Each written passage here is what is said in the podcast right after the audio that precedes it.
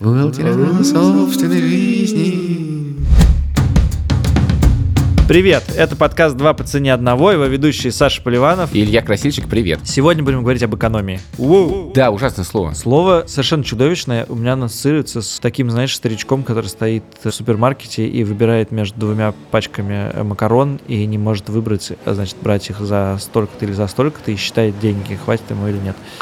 Короче, с бедностью она меня ассоциируется в какой-то последней степени. Как водится, мы уже выяснили, что у всех слов в русском языке, связанных с деньгами, очень плохие коннотации, да? То есть нет, по-моему, нормального слова про деньги, которое можно использовать нормально. У меня оно ассоциируется с Карлом Марксом, но это не помогает нам в этом подкасте совершенно. Ты можешь ответить на вопрос, экономишь ли ты? Не знаю. Вчера я играл в футбол, и там у зала стоит автомат со свежевыжатым апельсиновым соком. И обычно я его пью. А вчера я решил его не пить. Экономия ли это? Наверное, я сэкономил какие-то деньги. Но при этом, мне кажется, что экономия — это какой-то процесс. Это не спонтанные вещи, а работа по экономии, не знаю. Просто не понять, что это значит. Ну, просто ощущение, что если тебя спрашивают, экономишь ты или нет, сказать, что нет, я не экономлю, это не камильфо. Потому что есть два состояния жизни. Одно – я экономлю, и второе состояние – я транжирю. Это очень странно, потому что оба являются каким-то идиотскими совершенно. На самом деле истина-то где-то сидит посередине. Видимо, экономлю – это значит, я думаю о том, как я трачу деньги. Вот Спустя, это... после первого сезона подкаста «Два по цене одному» я стал про это думать, безусловно, больше. Но как бы почему-то это ассоциируется с тем, что ты стоишь в магазине и выбираешь подешевле батон хлеба. Нет, я не выбираю подешевле батон хлеба, я выбираю... Я, кстати, часто выбираю. Нет, но при этом хлеб... не экономлю. У меня, например, более того, есть странная вещь, что я не готов покупать самое дешевое. Иногда мне очень хочется купить самое дорогое. Очень хочется. Да, я знаком с этой чертой. Я вижу, вот масло стоит, не знаю, евро, мне надо за два купить. Вот у меня есть такое. В этом смысле я, конечно, не могу сказать, что я экономлю. Маркетологи просто вот на таких ориентируются, специально ставят какой-то значит. Они просто этикетки делают красивые. Давай я... не будем в лучших традициях первого сезона нашего подкаста каяться друг другу 40 минут про то, как мы не умеем экономить, тем более, что, кажется, мы это уже делали. Есть у меня такое подозрение. Я не помню все наши выпуски, но, по-моему, мы это делали. Я предлагаю обсудить это с человеком, который написал нам сам и сказал, что он экономит. И как он это делает. И как он это делает.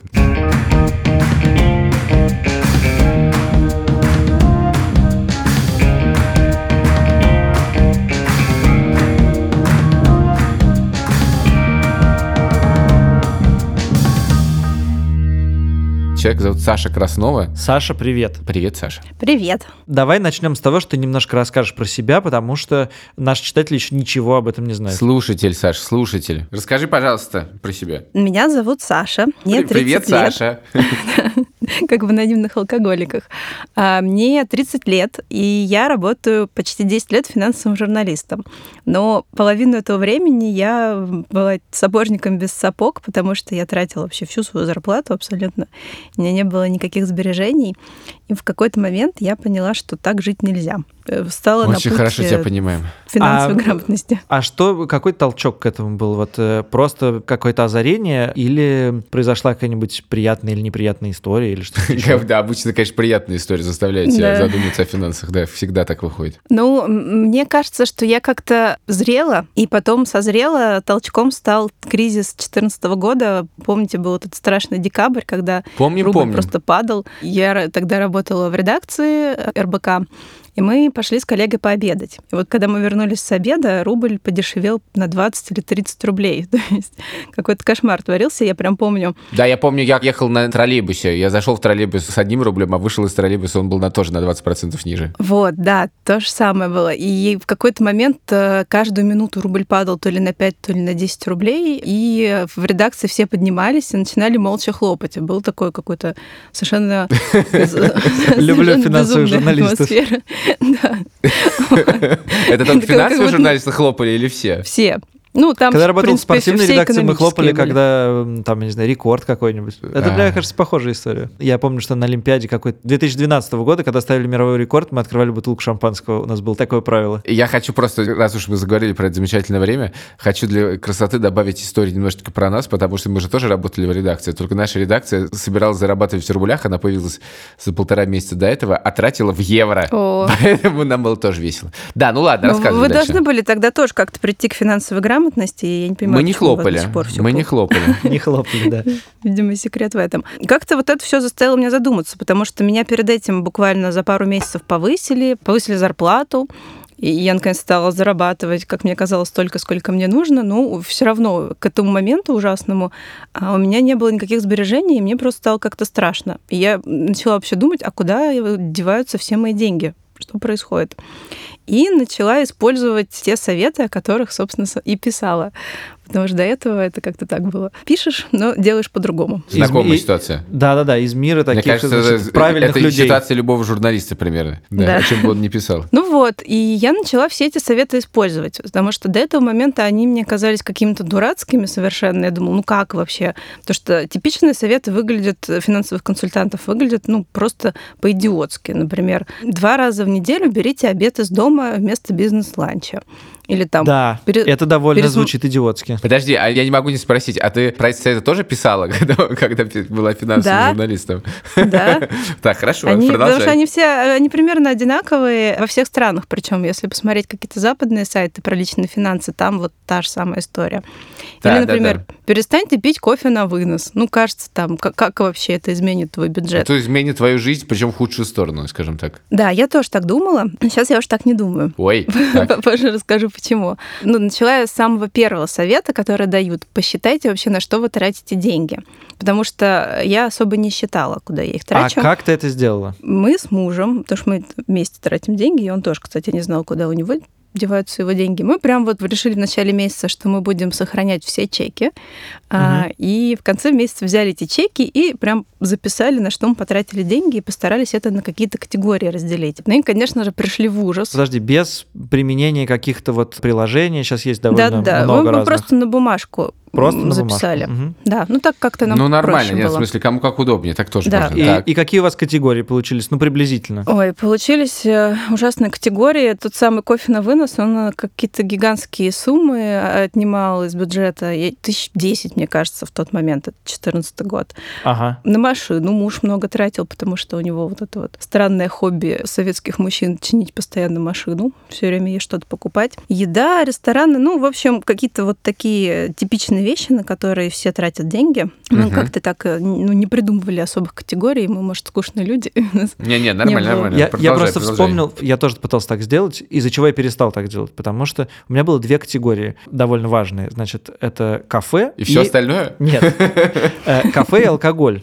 И я не понимал, алкоголь в кафе, он в какую должен идти категорию, и на этом полностью сломался и перестал это вести. Какая короткая и грустная история. Ну вот мы не сломались, потому что курс рубля продолжал как-то падать, и денег больше не становилось, поэтому мы как-то стали пробовать дальше, потому что Так. месяц мы это поделали, поняли, что как-то сложно эти чеки собирать, хранить, скучно все Не, это. ну погодите, это важный момент, потому что на этом действительно не Да. все ломаются так, как Саша. Надо было все-таки совсем не хотеть этого делать. Но все-таки очень многие ломаются на этом самом подсчете. Вот вы посчитали, увидели это, и чё? Ужаснулись. Ужаснулись, но это нормально. И на пару месяцев э, продолжили жить прежней жизнью. Так, вот, слава вот, богу, наконец-то, хорошо, да. хорошо, мне, мне хорошо. кажется, что все так... э, это- вы продолжили считать? Нет, не продолжили. Да, то есть вы просто посчитали, ужаснулись и продолжили жить. Да. Мне кажется, ты Да. так сделал тоже, да? Это нормально. Мне, мне Пару нравится пока мы вся просто история. да. ужасались, да. Вот, но потом я продолжила писать тексты про то, как экономить. Подумала. Они стали более популярны, я думаю, после декабря пробовать. 2014 года. Мы примерно поняли, на что у нас уходят деньги, и мы постарались сформировать личный бюджет, как это называют финансовые консультанты. Мы посмотрели, там, например, на кофе тратим 10 тысяч рублей. Нет, это слишком много, давай тратить 5. Там, на машину тратим столько-то, давай вот э, тут подрежем расходы. Вот так вот мы какой-то примерный бюджет сверстали. Причем... Вы по- По А, категориям. Вы поставили себе цели, да? Да, тратить меньше сначала. Просто на И бумажке. хотя бы что-то откладывать. Решили взять метод шести кувшинов, такой есть, где уже тебе все расписано, что, куда и сколько тратить, на какую категорию, какую долю от дохода. Это, не кажется, не правило семи кучек, которое у нас было в первом выпуске подкаста, потому что там Ну, было они на самом накопление. деле все эти методы похожи, они долями различаются на самом деле. Не-не, сейчас просто есть история про то, куда откладывать деньги, а есть история про то, сколько тратить. Да. Это немножко разные штуки, насколько я понимаю. Они очень похожи, на самом деле. Вот по шести кувшинам, не знаю, почему тот, кто придумал этот метод, именно такие доли расходов выбрал, но это звучит так. Глава первая. Правило шести кувшинов. На обязательные ежемесячные расходы нужно тратить 55% почему-то. Так, на записали. развлечения 10%, на образование 10%, на подарки и благотворительность 5%, и вот э, по 10% откладывать на сбережения и на подушку безопасности. Это вы просто взяли существующую методику и Да. решили внедрить ее просто и тупо по книжкам. начали ей следовать. Да, просто следовать чужой методике. Понятно, Да. хорошо. Так. Ну, ничего, конечно же, не получилось. Почему? Ну, потому что вот как ты можешь э, 10% от дохода потратить на развлечения в месяц? Бывают месяцы тяжелые, когда нужно побольше развлекаться, а бывают нормальные и можно и меньше. Я очень плохо играю в шахматы, и я знаю, что есть всякие дебюты шахматные. Я думал, вот сейчас я какой-нибудь дебют сделаю, и сейчас все у меня получится. И потом компьютер делает какой-то ход, который не укладывается в дебют. И я совершенно не понимаю, что мне делать, потому что я не умею играть в игру. Вот то же самое с этими кувшинами и кучками, потому что как только у тебя потрачено на, на развлечение не 10%, а 15%, ты не очень понимаешь, а э, что делать? Как быть? Да, хочется все бросить, и ты думаешь, что это какая-то ерунда. Ну вот Мгм. э, у нас так же было, и ну месяц-два попробовали так пожить, ничего не получилось. Вот мы потом снова, как алкоголики, ушли в запой, тратили все просто так. Как- вернулось как обратно. получится. Да, потом мы решили, что все-таки нужно заканчивать с этой зависимостью, и попробовали другой метод, где были такие более свободные правила, что ли. Там нужно было 50% тратить Как, на э, обязательные можешь назвать этот расходы. Метод? Назвать этот А он, метод у тоже. него нет особого названия, он называется 50, 20, 30.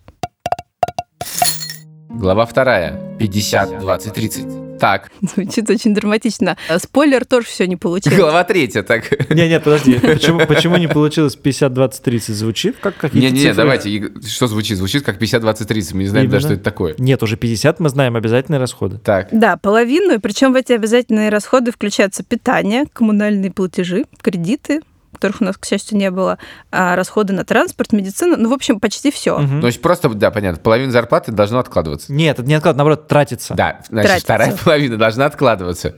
Вот ты Да, хитрый. причем 30% отдельно – это деньги, как написано в статье, на которые можно потратить на себя. И приводятся примеры. Посещение спа, кафе и рестораны, шопинг, развлечения. Вот. Ну, а 20% нужно откладывать. Сейчас, то есть я правильно понимаю, что кафе не является обязательными расходами в случае, например, если ты ходишь на работу? И спа. Нет, это блажь. Это блажь. А как есть? Ну, конечно же, тоже все не получилось, потому что Ага. ну, очень сложно придерживаться этих правил, этих категорий, и там в середине месяца у тебя начинается паника, что все, ты уж потратил все деньги, все эти 50%. А вот 30 надо еще что? брать- 30 это откладывается, да? Правильно понимаю? 20 на себя, 30 30 откладывается. это траты на себя, как это А 30 называется, а на откладываешь себя. 20. Откладываешь 20. Вот, Хорошо. кстати, так. в Слушай- обоих методах 20 нужно процентов от доходов откладывать. Саш, давай вот на этой штуке остановимся, мне кажется, она важной, про психологию в середине месяца. И нам писали наши слушатели, и я знаю какие-то такие истории, что люди, когда начинают экономить, у них включается какая-то паника по поводу того, что они слишком много тратят, и потом они не могут как бы психологически заставить себе купить никакую вещь, и у них начинаются психологические проблемы, связанные с тем, что они как бы не могут на себя тратить, они считают, что как бы это неправильно, ведь я же там типа экономлю. Вот у вас с мужем не случилось такое в какой-то момент? В какой-то момент случилось. В какой-то момент я обнаружила мужа, который сидел дома. а, ну, у нас есть такая чаша, в которую мы мелочь скидываем, вот, Ага. всякие монетки. И он рылся в этой мелочи. Я его спрашиваю, что ты делаешь?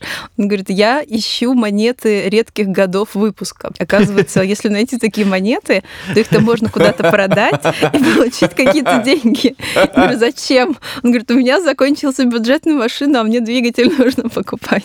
Ну, У него были такие вообще безумные хотел купить двигатель за счет, за счет Редкой монеты. которая завалялась где-то. Представляю уровень отчаяния. Потом был какой-то момент, когда мы в каких-то конкурсах участвовали. Ну, это типа суши лотереях, лотереях, да? Во всяких там, где суши разыгрывают, еще что-то. Ну, такие мелкие конкурсы. О, я страшно их люблю, потому что, мне кажется, Господи, мы а что вы все говорите? Я вообще не понимаю, какие суши разыгрывают, какие это конкурсы, о чем речь? такая история. А, нет, я тогда... ВКонтакте вы участвовали в розыгрыше ВКонтакте по розыгрышу Да. суши, потому что у вас заканчивался месячный отложенный бюджет. Ну, Правда? типа того, что вот э, на рестораны мало денег, вот сейчас выиграем себе суши. Э, Конечно же, не выигрывали. Ну, Подожди, сейчас это все вторая, вторая глава, да? Мы все на второй главе. Это да. 50, 30, 20 д- довело вас до розыгрыша ВКонтакте, да? Хорошо. да, до, до ручки нас довело. Ну, во-первых, все-таки курс рубля, а во-вторых, уже система 50, 20, 30. И мы поняли, что это как-то ненормально совершенно. А сколько вам потребовалось на это времени, чтобы это понять? Месяц тоже, наверное. А, ну то есть вы один месяц попробовали, и после сбора монеток и розыгрышей ВКонтакте поняли, что что-то не так, да? Да. Да, что-то пошло не так у нас. Так, хорошо. Вот, тогда мы взяли на вооружение третий метод. Глава третья. Метод четырех конвертов. Четыре конверта. Наверное, самый простой из них. Нужно просто взять свою месячную сумму на траты и разложить в четыре конверта поровну. И каждый конверт доставать в начале недели и тратить вот из этого конверта. О, интересно. Это, кстати, Да. ничего. Интересно. Звучит Так, ничего. А ни- ничего, что это все превращается в нал бесконечный? Вот. Я, видимо, все время И спойлерли. мы, значит, Так. э, снимали зарплату, искали конверты, вот эти, знаете, почты России с марками где-то Ага. там, и засовывали в них Зачем деньги. вам и марки? Вы их отправляли доставать. куда-то? Да, ладно, Нет. извините, шутка за Просто 300. конверты с марками продавались почему-то. Так. Вот. Ну и так мы тоже пожили какое-то время, пока в конце концов я не поняла, что это все не работает. Ну, что жизнь... Извини, уточню. Тратьте как хотите, просто у вас есть на неделю этот конверт, и все. Да, Ага. этот метод был самым лучшим, но все равно не очень получалось. Потому что жизнь, она непредсказуемая очень. На одной неделе тебе нужно больше денег, на другой меньше, потому что там, не знаю, заболел, нужно купить лекарства, и все. Все деньги потрачены, что тебе делать? Сидишь, ждешь понедельника. А главная проблема еще с тремя днями в месяце, извините. Там просто есть Ну еще да. полнедели какие-то. Нет, а мне кажется, что самое ужасное это то, что у тебя постоянно не остается денег к выходным. То есть просто буквально нормально тратишь, тратишь, а потом суббота-воскресенье сидишь дома, потому что у тебя нет денег. Да, развлекаешься как-нибудь по-домашнему. Надо в пятницу открыть конверт. Из всех вот этих вот мучений я вынесла такую вещь, что самое главное, что помогает э, правильно тратить деньги, это ограничения, но они должны быть разумными. И поэтому мы решили, что мы не будем вот заморачиваться с категориями, с этими пропорциями и прочим, что мы примерно понимаем, сколько нам нужно тратить в месяц, чтобы откладывать. И поэтому мы просто переводили деньги на одну карту для трат и тратили деньги с нее. Все деньги? Да, все какие можно. Мгм. Мы переводили деньги, которые нам можно потратить в этом месяце, и тратили. И это практически сработало, потому что ну, очень э, хорошо прочищает мозг, когда ты видишь, сколько у тебя осталось денег до конца месяца, и ты уже взвешиваешь, нужно тебе чтобы купить там, какое-нибудь новое платье или нет. И оказывается, что у тебя столько платьев, что тебе, наверное, до пенсии их не сносить. Или там столько же блесков для губ, которыми до смерти не воспользоваться. В 2015 году, в начале 15 мы все это дело начали, и я решила, что пока я не использую свои старые блески для губ, я новые покупать не буду. Вот уже сколько времени прошло, я до сих пор не Неплохо. использовала, и меньше их не становится, да. А как вы определили, вот э, сколько переводится на эту карту, на которую можно тратить, а сколько нужно откладывать? Вы решили, что это тоже там типа 20%, 30%? Из чего состояла эта сумма? Как вы обсуждали это? У нас был примерный бюджет, и мы примерно понимали, сколько мы в месяц тратим. И мы немножко больше заложили от этой суммы, чтобы было пространство для маневра, и если там что-то неожиданное случится, чтобы можно было потратить деньги и не залезать на вклад. А вот то, что осталось, вы положили на вклад, да? На пополняемый? Прям а, в интернет-банке сразу же пришла зарплата, и я отправляла часть на вклад, Мгм. чтобы не было соблазнов. Именно на вклад, потому что оттуда тяжело взять деньги, да? Да. Ну и тогда, кстати, не так были развиты счета с процентом на остаток и сберегательные счета, поэтому вклад был самым таким оптимальным вариантом. Все это неплохо работало, но мы стали очень много говорить про деньги, потому что карта была общая. Ну, так получилось, что она была моей, а у мужа была дочерняя карта, как это называется у банков. Ага, при этом смс о тратах приходили вам обоим, да? Вы знали каждый, что на что потратил. Да. Опасность. Иногда так приятно. получалось, что там приходилось все это обсуждать, и мы так много про это говорили, и мы поняли, что это совершенно нам не нравится. А почему не нравится? Просто какая-то privacy нарушается? Ну, не то, что privacy, ну просто скучно все время говорить про деньги. А, ну да, понятно. Ну, э, Не, нет, я очень хорошо как это бы- я понимаю, тоже хорошо да. понимаю. Я там э, А куда делись? куплю что-то себе, а я вот это себе В куплю. смысле, вообще, да, понятно, вы все обсуждали, каждую трату. Ну, это сложно, и как-то, не знаю, романтика умирает в отношениях. Вы становитесь какими-то такими бухгалтерами, Мгм. которые друг с другом обсуждают, на что потратить деньги. И плюс э, мы с ним очень разные, потому что, как я потом поняла, читая разные тексты, что то, как ты тратишь деньги, очень зависит от твоего психотипа. И вот у меня психотип истероид. Мне кажется, у вас тоже, кстати. Астероид? Истероид. А. Ну, от слова истерика. Я не знаю, как они делятся, но, в принципе, похоже. Да, типичный ты истероид. Да. Нет, это не диагноз, просто ну, такими мы родились. Нет, я даже на диагноз готов в целом. А что это значит все-таки? Давайте узнаем. Да, вот мне нужны яркие впечатления. Мгм. Всякие кафе, рестораны, путешествия, какие-то, может быть, новые вещи, которые вот именно дарят Это впечатление. называется истероид? Мне кажется, Да. всем Какая людям нужны досада. какие-то впечатления. Нет. Если бы вы познакомились с своим мужем, вы поняли, что нет. Потому что он Нужен двигатель. Он эпилептоид. Кстати, вот считается, что Илон Маск тоже эпилептоид. А Цукерберг, простите, рептилоид. Да, наверное. Этим людям нужны материальные вещи. А, то есть я все понял. То есть э, э, разделение идет по материальным вещам и по впечатлениям, да? То есть одному приятно Да. получить новую шапку, а другому приятно поиграть в снежки. Типа того, да. А И- если нужна новая вещь ради впечатлений? Дрон. Но это впечатление. Сейчас вам приведу пример, вы поймете. Да. Когда мы обсуждали, э, что нужно поехать в отпуск, я говорила, я хочу в отпуск. А муж говорил, слушай, ну что вот мы съездим, и что у нас останется? Ничего. Давай лучше двигатель для машины купим. Так представляю себе этот разговор. Так. Мне сразу представляется сцена из мультфильма «Простоквашино». Корова нужна. Ну вот, да, кстати, Матроскин тоже эпилептоид, видимо. Ну, Матроскин, поедешь со мной? Я поехал к Кабадинго. А корова моя, хозяйство, запасы на зиму. А когда мы приходили в какие-нибудь кафе, и ему приносили счет, ну, счет же все время нас мужчинам приносит, он просто впадал в ужасное состояние, потому что зачем мы съели столько еды, можно же дома приготовить ничуть не хуже. А вот это вот ощущение, что ты находишься в новом месте, пробуешь новую какую-то еду, тебе не нужно мыть посуду, его совершенно не А можно, я, у меня тут вопрос есть. А это у него было всегда, или это началось в тот момент, когда вы решили начать копить деньги? Нет, он всегда так Ага. себя вел, и я также себя всегда вела. Даже до встречи друг с другом мы так себя вели. Да, еще он, например, обожает ходить по магазинам, покупать продукты. Он там может зависать часа три, читать всякие вот составы, сравнивать цены. Я могу провести в магазине только полчаса, и все и мне уже становится скучно. А ему нравится. И мы подумали, а почему бы нам не разделить зону ответственности? А я буду отвечать за траты на впечатления, на всякое приятное, а он за вот эту вот скучную прозу жизни. И мы завели две карты. Отлично договорились. Да, а, завели две карты отдельные. А что является прозой жизни? И что является приятным? На всякий случай уточню. Продукты, коммуналка, там какие-то всякие вещи для дома, Двигатель. двигатель Ага. обязательно. Он, кстати, два или три раза ломался с тех пор. Поэтому Двигатель? Мы его часто обсуждаем. Слушайте, у вас да. что-то не так с машиной. Да, да, да, это правда. Советы от Ильи Красильщика. Мы завели две отдельные карты. И каждый тратил, ну, отдельно друг от друга. Просто, ну, как бы мы понимали тоже, куда сколько нужно отправить. И жизнь прям наладилась. Потому что в ресторанах платила я, а муж не нервничал.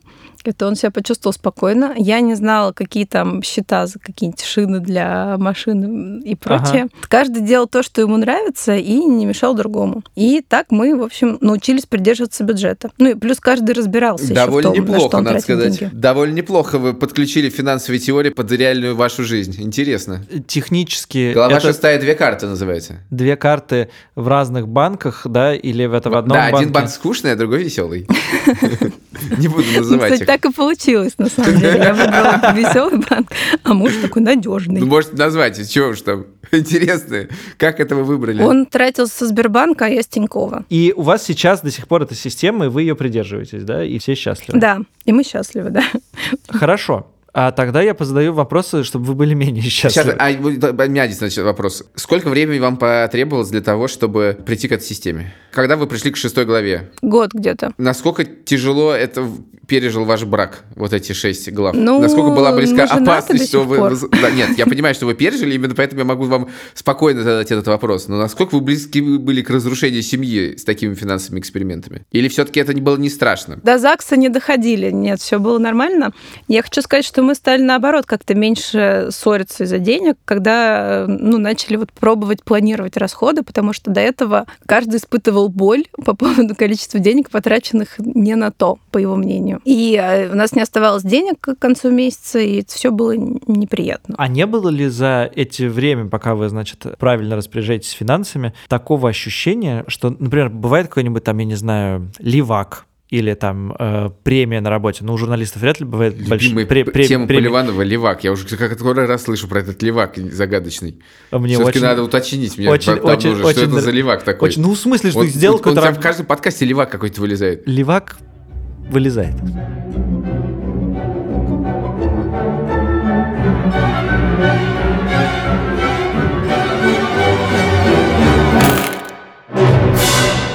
Нет желания как бы не сказать мужу, что у тебя есть какие-то лишние деньги, и не вкладывать это в общий бюджет, а потратить самому как-нибудь по-тихому. Нет, нету.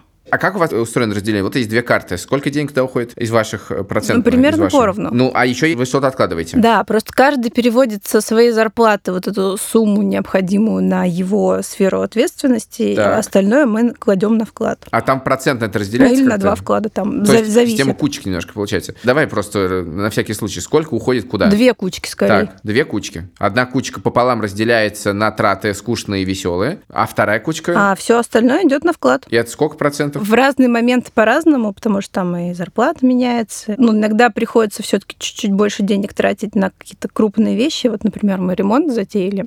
Сейчас, конечно, сложнее стало все контролировать.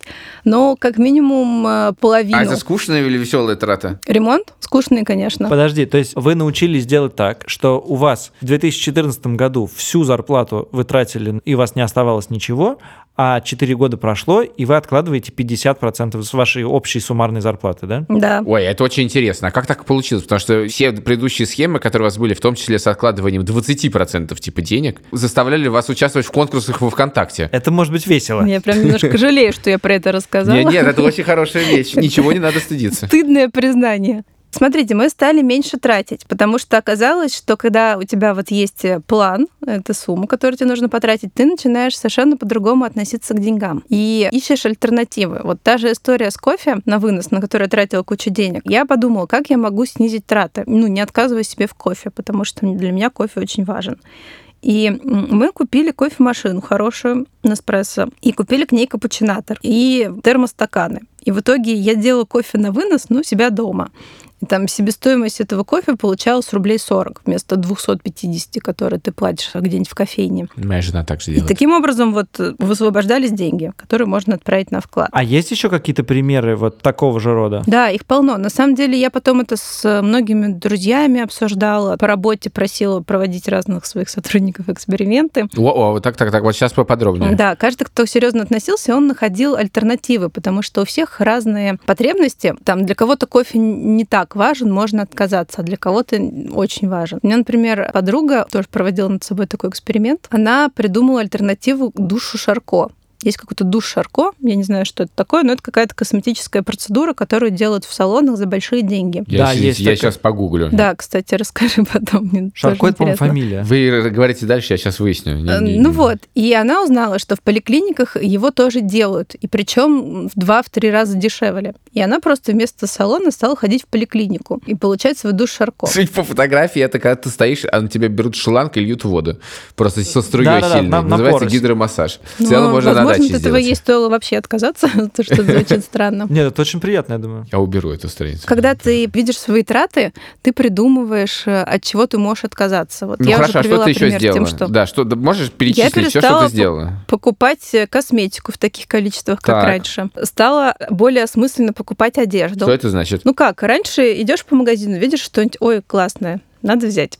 Это же так приятно. Такое хорошее впечатление у тебя. Когда у тебя есть бюджет, ты смотришь и думаешь, а нужно ли мне это на самом деле? И обычно ответ нет. Если уж что-то сильно хочется, что не вписывается в бюджет, то ну, я стараюсь с этой мыслью переспать. И на следующее утро понять, а действительно нужно. Ага. Если нужно, то прийти и купить. Ну, в общем, то, что называется, опять-таки, финансовых консультантов, не совершать спонтанных, импульсивных Вот, покупок. слушайте, я хочу про это сказать пару слов, потому что я обнаружил за собой удивительную вещь. Поскольку я начал копить денег, и теперь у меня есть нормальная подушка, которая дает мне возможность чувствовать себя, что, в принципе, я, если что, могу купить все, что мне нужно. Как- поскольку раньше у меня этого не было, то раньше покупка была чем-то всегда импульсивным, то есть идешь и думаешь, вот у тебя сейчас есть деньги некие, и ты можешь их потратить, и поэтому ты можешь как бы вот взять это и, и сделать, и, и ты это делаешь. А сейчас, если мне нужны, знаешь, штаны, кофта, не знаю, какой-то гаджет, что-то, я, в принципе, могу это купить.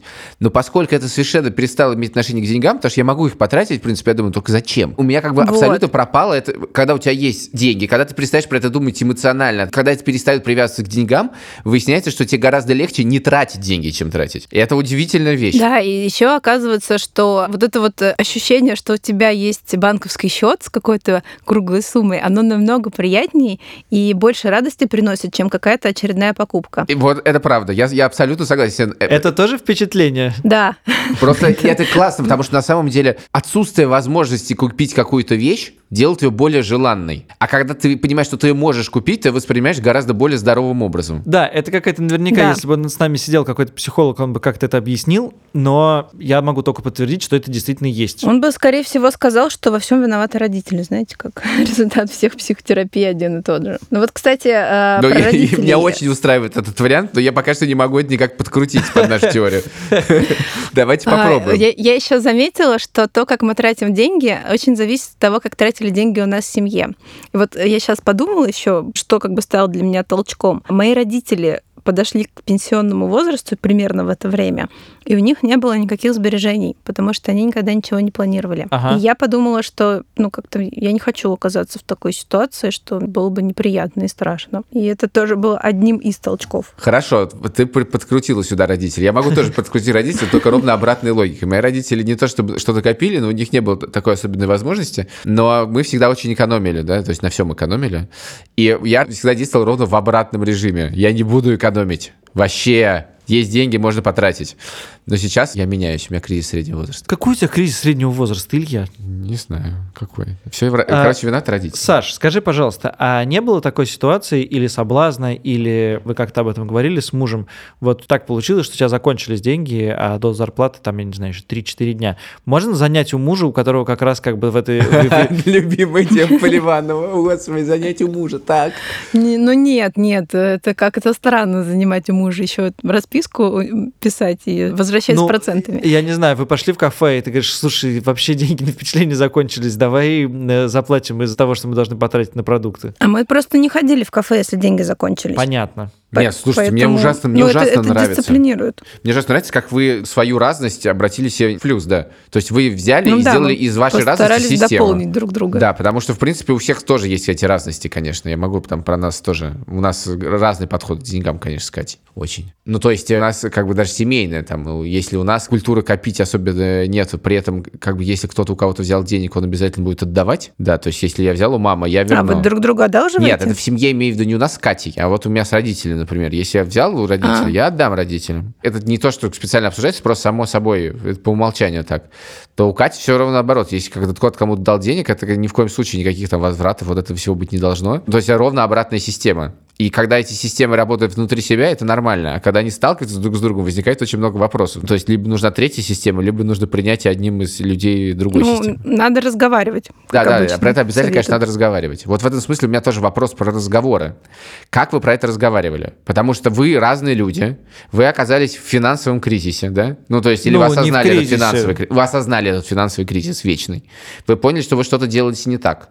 Как вы про это говорили? Потому что проговорить же про это очень сложно. Особенно, если вы разные люди и хотите разного, в смысле денег. Что явно так. Какое-то время разговоры были такими напряженными, потому что про деньги тоже разговаривать как-то не принято. Да. странные чувства вызывает. Но мы продолжали этот разговор, потому что мы сошлись на том, что у нас есть цель навести порядок в финансах и как-то начать откладывать. Постепенно вот эту разность, о которой ты сказал, мы осознавали. Ну, не сразу понятно, что а, один любит одно, а другой другое, и что именно из-за этого у нас проблемы. Мы Как-то все обсуждали, старались идти на компромиссы, когда этот бюджет планировали. Я помню, как мы там урезали статью на развлечения, повышали статью на машину. Господи, вы много ссорились? Сейчас мне кажется, что нет. Просто это очень важно, как это пройти, потому что я почему спрашиваю, потому что очень часто это может, вся эта система наладки может сломаться через то, что ты просто поговорить про это неприятно, говорить ты просто нет сил, и лучше как бы жить, как живешь, лишь бы не портить отношения друг с другом, потому что они важнее, чем деньги. Ну, э, деньги не должны портить отношения на самом деле. И, и мне кажется, если вы в семье вообще как-то умеете разговаривать друг с другом и искать компромиссы, а без этого невозможно жить вместе, как бы вы друг друга не любили, то вы и про деньги сможете также говорить. Ну, то есть, когда вы обсуждаете там что-нибудь, куда отправить ребенка, на танцы или на карате, вы же тоже ищете какой-то компромисс, правильно? И отправляйте Тут- его в бассейн. На Ну, футбол, например. Тут э, те же самые правила. То есть каких-то вот отдельных правил, как разговаривать про деньги, их нет. Просто нужно стараться друг друга слушать. Я сейчас капитаном очевидность буду, наверное, но это так. Нужно слушать друг друга, и если вы понимаете, что разговор заходит в тупик, отложить его. Просто осознать, подумать, а потом к нему вернуться. И стараться действительно не доводить до ссор каких-то. Кстати, многие люди, они расходятся как раз-таки из-за этого. Как бы причиной становятся деньги, но мне кажется, это просто индикатор, который показывает, что у людей разные интересы в жизни, и они не могут найти общую цель. Когда общая цель есть, вы как-то оба стараетесь прийти к ней и понять, что каждый может сделать. А как вы сформулировали для себя общую цель? А, ну, мы сформулировали ее сначала просто начать откладывать деньги, чтобы была эта самая подушка безопасности. Потом мы решили, что надо взять ипотеку и копить уже на нее. И, ну, как бы накопили взяли ипотеку. То есть теперь те деньги, которые уходили на вклад, частично уходят на ипотеку, правильно понимаю? Да, часть на ипотеку, часть все-таки стараемся откладывать, чтобы было Тем что-то. более, что там ремонт еще. день. Да, Ремонт. и ремонт, это вообще ужас. Я, кстати, послушала ваш подкаст про ремонт и поняла, что нас ждет какой-то кошмар. Мы специально выбирали заголовок, если вы обратили внимание, там написано, как не надо делать ремонт. Ну а как надо-то, непонятно. Я могу рассказать как-нибудь. Я делаю, ну, в смысле, вопрос... Ладно, нет-нет-нет, мы сейчас не будем про ремонт. Это такая засасывающая тема, что она сейчас может буквально отнять у нас тему подкаста.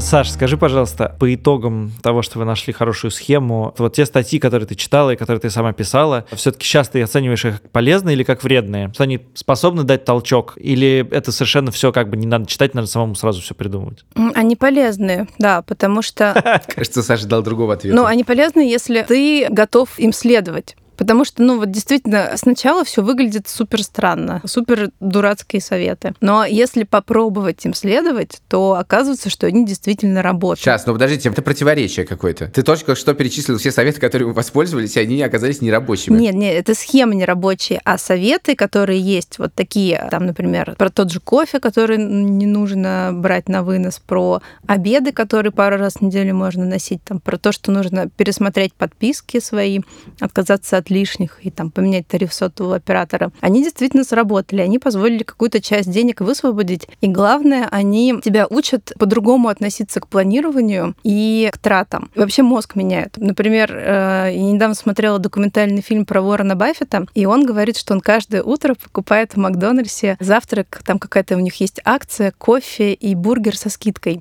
С 7 утра, что ли, нужно успеть. Уоррен Баффет самый богатый в мире человек. Вот ему уж точно не нужно экономить, и на Макдональдсе тем более.